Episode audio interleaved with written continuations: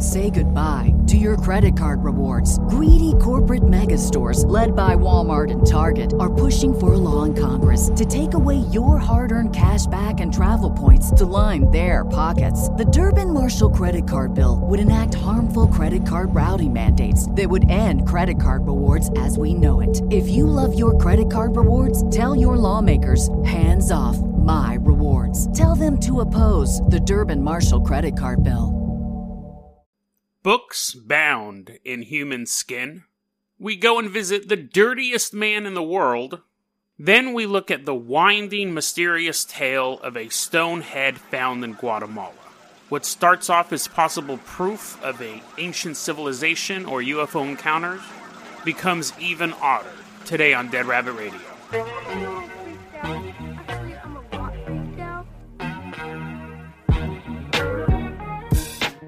Hey everyone, welcome back to another episode of Dead Rabbit Radio. I'm your host, Jason Carpenter. I'm having a great, well, I'm having a great day. I hope you're having a great day too. I'm battling something in my ear. I, you listeners are probably like, dude, you're always sick.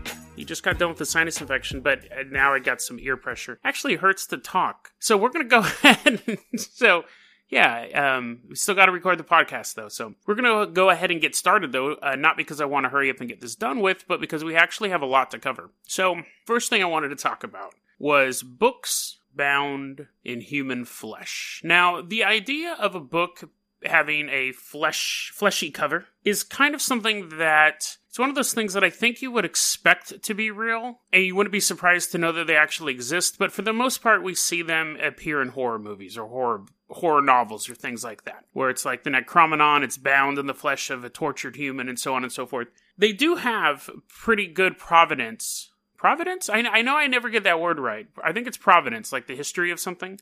They do have pretty good provenance on human covered books, books with human skin covers. As of 2016, there are 47 supposed books that covers flesh. Um, 18 have been confirmed to have the flesh, 14 has been disproved, and others are currently being tested. I don't know why it's taken them so long. Just run it. A, a normal book cover does not have DNA. If it has DNA, it is human.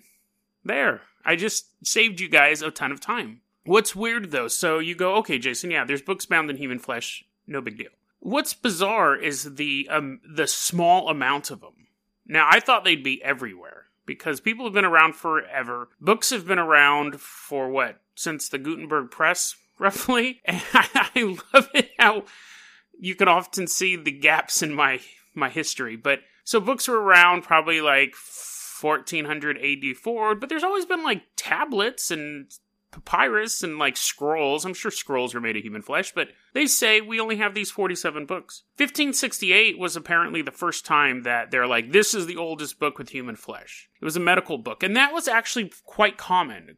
It was medical books that mostly have been discovered having human flesh covers because medical staff had ac- easy access to cadavers, you know, I would be really cautious to go to a doctor who all of his patients have an 8 by 12 patch cut out of their skin.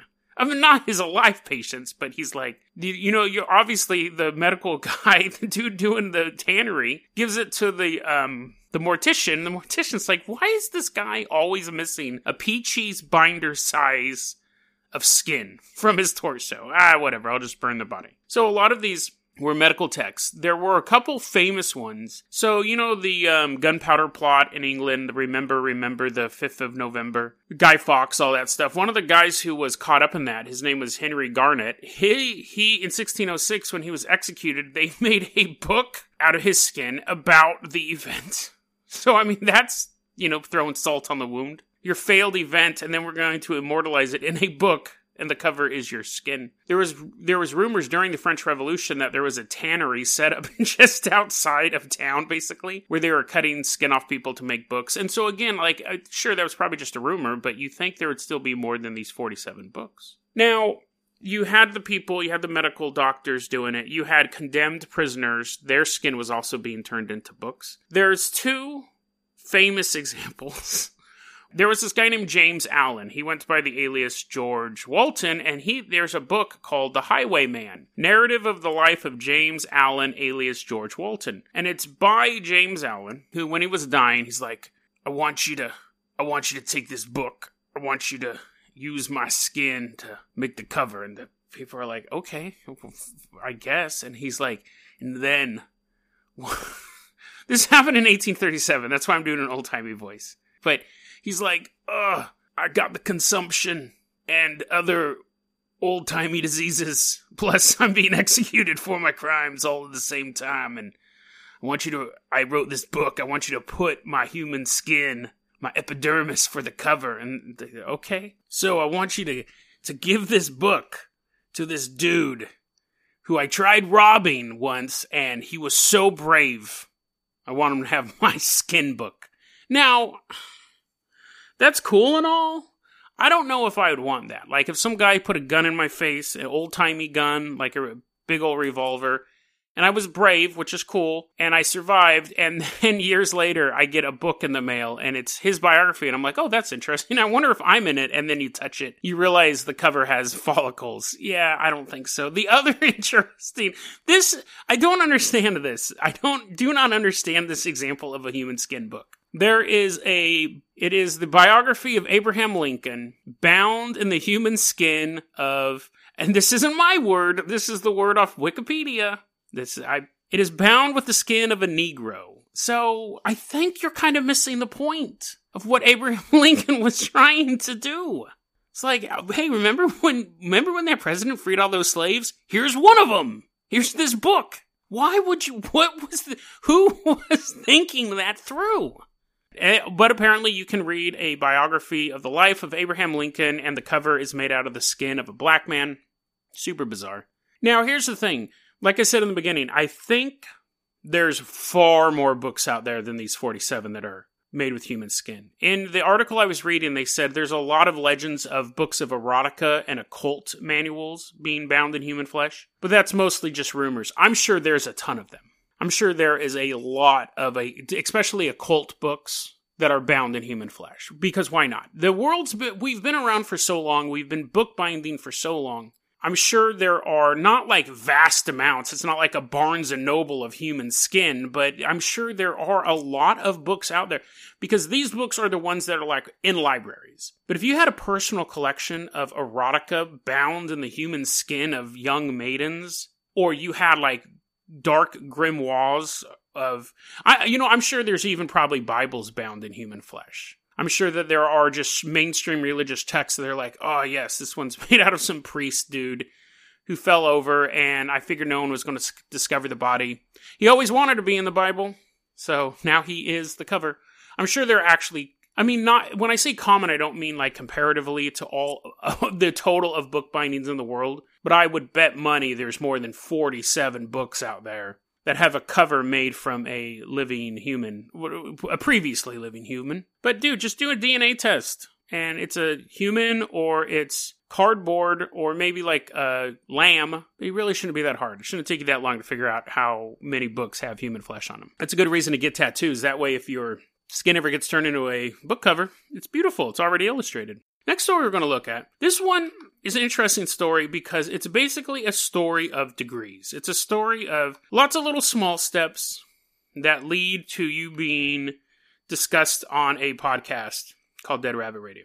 This one's actually a recommendation from YouTube user David. David, I, I always leave out people's last names because I don't know if they want that much attention. But anyway, so David on YouTube was like, hey, have you ever covered the story of the dirtiest man in the world. Now, I was aware of the dirtiest man in the world, but I hadn't done an episode on him yet. This is legit. Uh, you go, uh, is, it, he's, is he going to list 10 people who are the dirt? No, there's actually a guy who's considered the dirtiest man in the world. So let's hop in the carpenter copter. We are leaving the books, the human skin book place. So I'll hop in the carpenter copter. We're going to fly over to Iran and not get shot down. We're going to land in southern Iran, far away from any sort of missiles. I'm assuming. I don't know. I, anyways, the Carpenter copter flies over the Middle East safely, lands in southern Iran, and that is where we meet Amu Haji. So Amu Haji is 84 years old. He's an old man living in the desert. He's 84 years old. He has not had a bath in 60 years. He's so dirty looking and all leathery that he looks like the dirt around him. Other people, and that's not me being racist, other people in Iran go, he looks like the dirt. He looks like a bunch of rocks moving around. So, like I said, this is a story of degrees. The question is, how do you become the dirtiest man living in the desert? This okay, so the story goes like this. The legend is that when he was a young man, a young woman broke his heart. Oh, that's so sad. I wonder if they have Valentine's Day in Iran. Anyway, so this young girl breaks his heart, and he's like, I don't want anything to do with anybody. I'm totally heartbroken. I'm just going to leave town. So he runs out into the desert. Now that's I get that. I get that emotion. You, know, you get your heart broken when you're young, or even when you're old, but it hurts more when you're young because it's you know you haven't had it broken that many times. You run away. Now again, here's the first degree. Most people go, you know what? I this isn't. I just gotta get back on the saddle and go back to town and try to find my way in the world. But the, he doesn't. He goes, yeah, whatever. I'm gonna live out in the desert. Now he's living out in the desert, and he while he's out there, for whatever reason, he goes, you know what I'm gonna also do while I'm out here? I'm gonna stop bathing. I'm just gonna stop. I'm just gonna stop bathing. And you might go, okay, Jason, that's you're in the desert, so you're going to be dirty all the time. You would spend all day long taking baths. It could have been a, it just could have been a logistical issue. You didn't have time or enough water to bathe all the time. But he actually believes that if he takes a bath, he gets sick. So he runs out into the desert because he gets his heart broken. He decides to stop taking baths. And then he makes the decision to start drinking water out of a rusty oil can, a rusty old dirty oil can. And you're like, why? Go back to town and get some nice ceramic mugs. Get a beer stein. But no, he finds a, a dusty, rusty, dirty oil can, uses that to drink water. He drinks five liters of water a day, so that's good. He's not going to get dehydrated. He may get several oil based illnesses, but he's not going to get dehydrated. So, what does he do for food, you ask? Well, for food, what would you do for food if you're in the Iranian desert? What animals are out there? Vultures? Worms? I don't know. But he decides to eat Rotting porcupine meat. That's his favorite meal. He eats rotting porcupine meat. See what I mean? It's a story of degrees. You want to be a hermit? Fine. You don't want to take a bath? Fine. But at what point do you go, I'm just going to eat rotting porcupine meat? Because if there's rotting porcupine meat, there's porcupines. Just get a porcupine and kill it and cook it and eat it. You don't have to eat it rotting. Just eat one that you just killed. So apparently in Iran there are vultures, worms, and porcupines because there's enough rotting meat for him to eat it. So he's sitting there. Let's say at this point he's probably like 40 or 50. He's been out in the desert for a long time. He's covered in dirt, drinking water out of a rusty oil can. He's eating rotting porcupine meat, but he's like, you know what, man? I'm so bored. I didn't bring any of my human skin books out here because I didn't bring any of any entertainment. There's no, I don't got my Game Boy. What am I going to do for fun? So, what would you do for fun? You would, of course, do what Amu does. He starts smoking dried animal poop. Now, at this point, you're like, the, rotting meat, dirty water, no bath. And for entertainment, he smokes dried animal poop. Why? Like I, I, that's what was so. If it was just this guy was the dirtiest man in the world, I'd be like, ah, he doesn't take a bath, no big deal. But it's all the other little things that he does that just paints this sign of insanity. Now he says that he's totally fine. He says one of the biggest trouble that he's had was a group of men from the nearby town showed up and tried to force him to take a bath, and he ran away. Like that was one of the big moments of his life as a hermit. Now, he's been covered in the media quite a lot because, again, it's kind of an intriguing case. It's usually intriguing when people just kind of brush off society and go out on their own. But the latest article I read was that he is currently looking for love. He wants to rekindle that fire he once had, bring that love back into his life.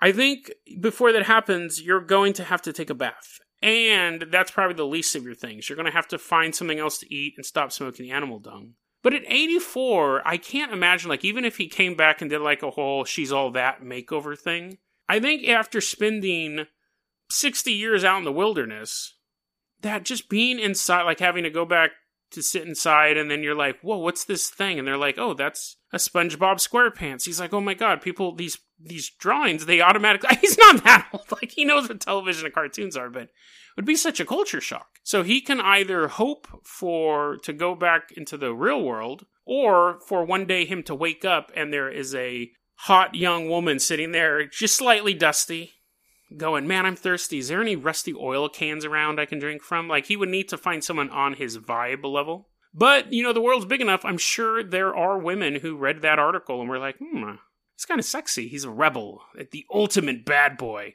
He doesn't let society tell him what to smoke.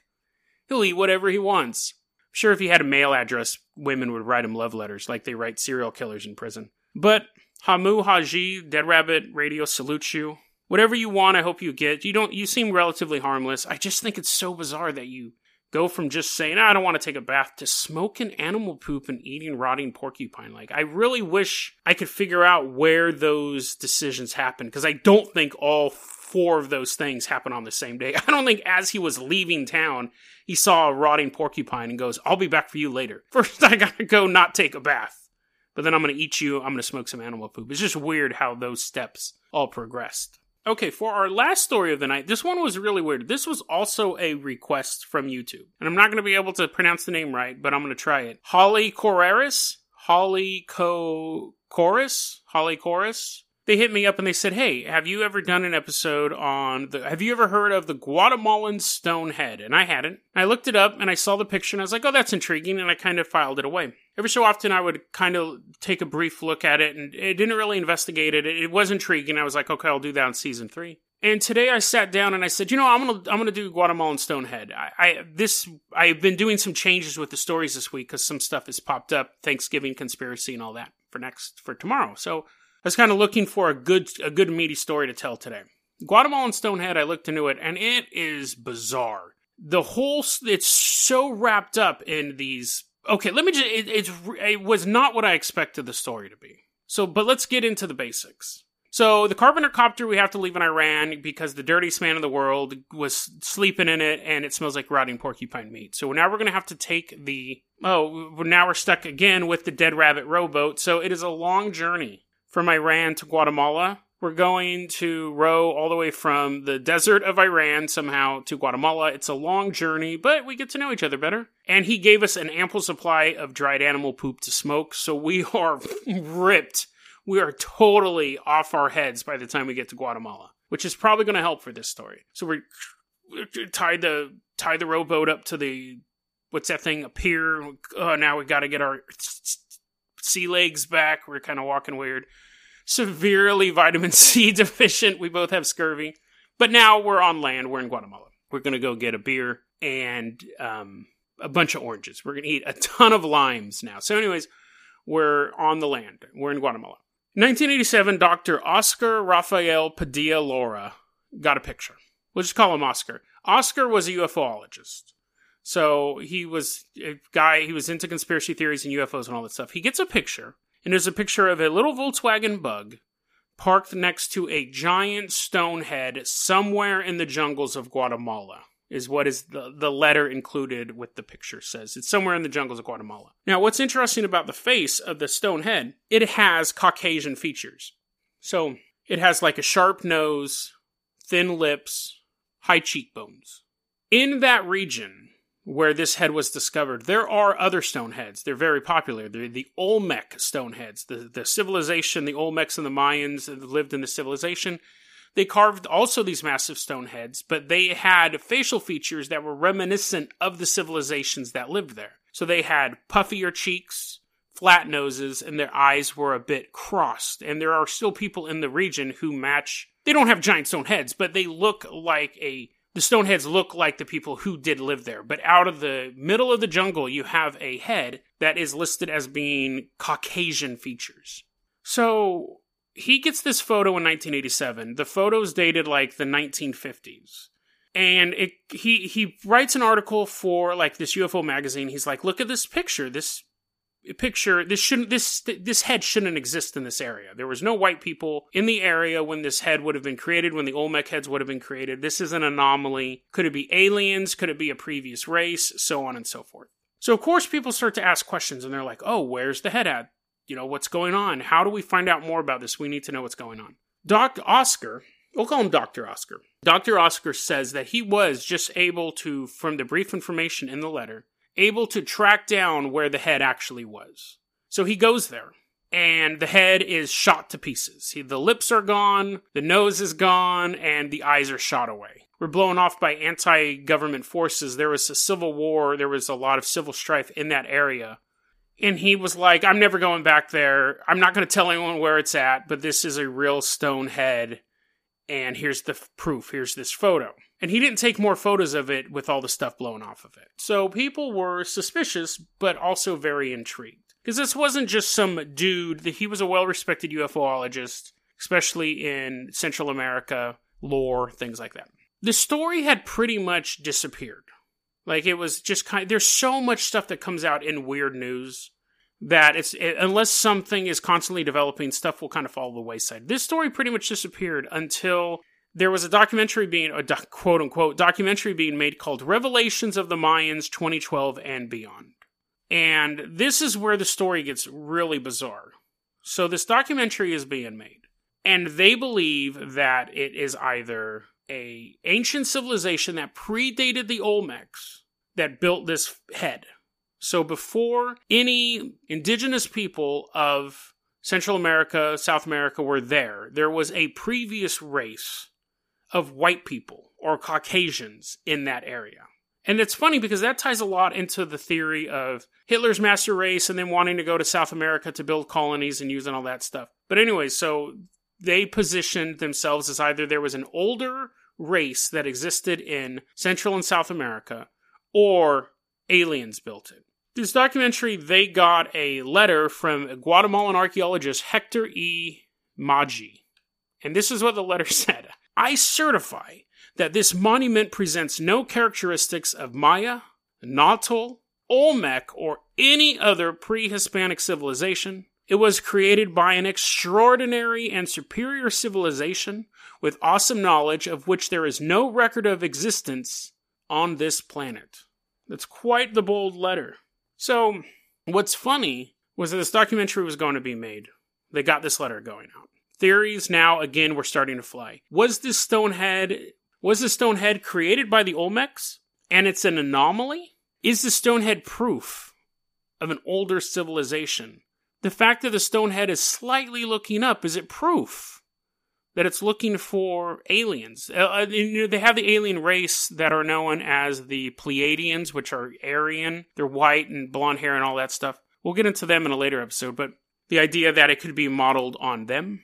So here this is it's this story was uh, when I was researching it, I was like, okay, Stonehead, different theories. I read an article, and the first article I read, they were kind of like, this is kind of weird, this kind of weird. As I kept reading more articles, the stories just got weirder and weirder. So the documentary Revelations of the Mayans 2012 and Beyond was being made by Raul Julia's son, which I don't know why I think that's funny, but it, I think it's funny because whenever I think of Raul Julia, I think of Street Fighter the movie.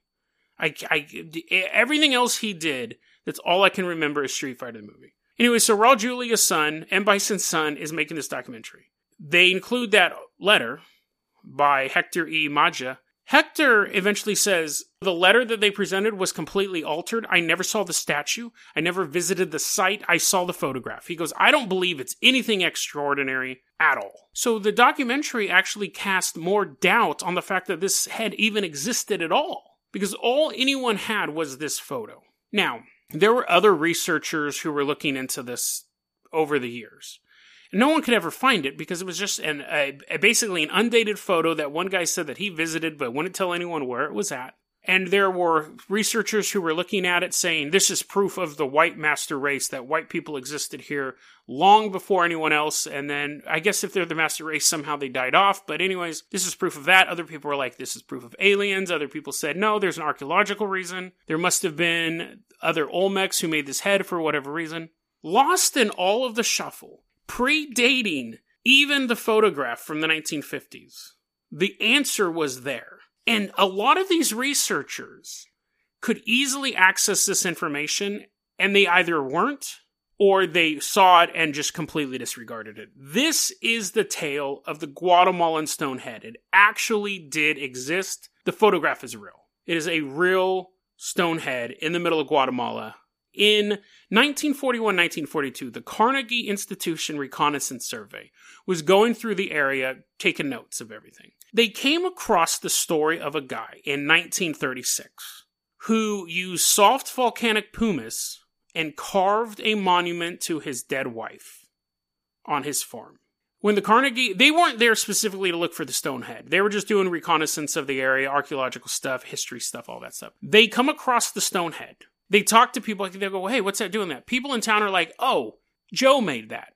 We don't know who, we don't know the name of the guy who made it. A lot of the stuff had been lost, but they'd be like, hey, Joe made that. Yeah, he made it for his dead wife. And they're like, oh, that's interesting. And they talk to other people in town. They're like, hey, do you know anything about the Stonehead? They're like, yeah, yeah, the farm administrator over there, he lost his wife. He was really sad. He basically carved this. It is huge. It's bigger than a Volkswagen bug, but it's very soft stone. He's like, yeah, you know, he sat and carved it for his dead wife. It's a monument. And so that the Carnegie Institution was like, okay, this is what this is. They ended up, so there was a historian back in the day wrote an article, Lee Parsons wrote this article called A Pseudo Pre Columbian Colossal Stone Head on the Pacific Coast of Guatemala. And this article is explaining the, the, the stone head and where it came from and the history behind it. And this is an interesting part of this article. Here's the quote here. Whatever the inspiration, its very existence could confound future archaeologists and lead to unwarranted explanations of trans-Pacific contact or even mysterious pre-Columbian megalithic complexes. Anticipating such interpretations, I have titled this paper a pseudo pre-Columbian colossal stone head. Actually, there was no intention whatever to defraud. But through the years, the sculpture has become increasingly difficult to identify. Therefore, it is here recorded that the Las Victorias stone head is recent, having been carved in 1936. Further, it has no meaningful relationship to any American Indian, living or dead. I regret that I am unable to supply the name of the Guatemalan for who the monument is a true modern memorial. So the person who made it, his name has been lost, and unfortunately, the person who it was made as a memorial for was lost. Apparently, there was a plaque at one time at the base of the Stonehead. The plaque's gone. And the idea that it got shot to pieces by anti-government forces, the theory is is that it was soft pumice, so really it, it wouldn't have lasted the ages. Just erosion will take care of it. But this Lee Parsons was like, listen, I know what's going to happen. People are going to stumble across this Stonehead, and they're going to think that it is proof of something that it's not. This was a modern memorial that was made, but he knew how historians and archaeologists and stuff like that would think. And he's also thinking 100, 200, 300 years in the future. Like, again, it, the, the nose is gone, the lips are gone, the eyes are gone, but it's still different looking enough. And they were going to be like, this is proof of something. We don't know what it is. We're going to start looking into it. And he's like, no, no, no, don't. I'm writing this I trust that people in the future will be smart enough to find my article, and I am telling you this is the history of the Stonehead. So that's it. The Stonehead does exist. How much of it?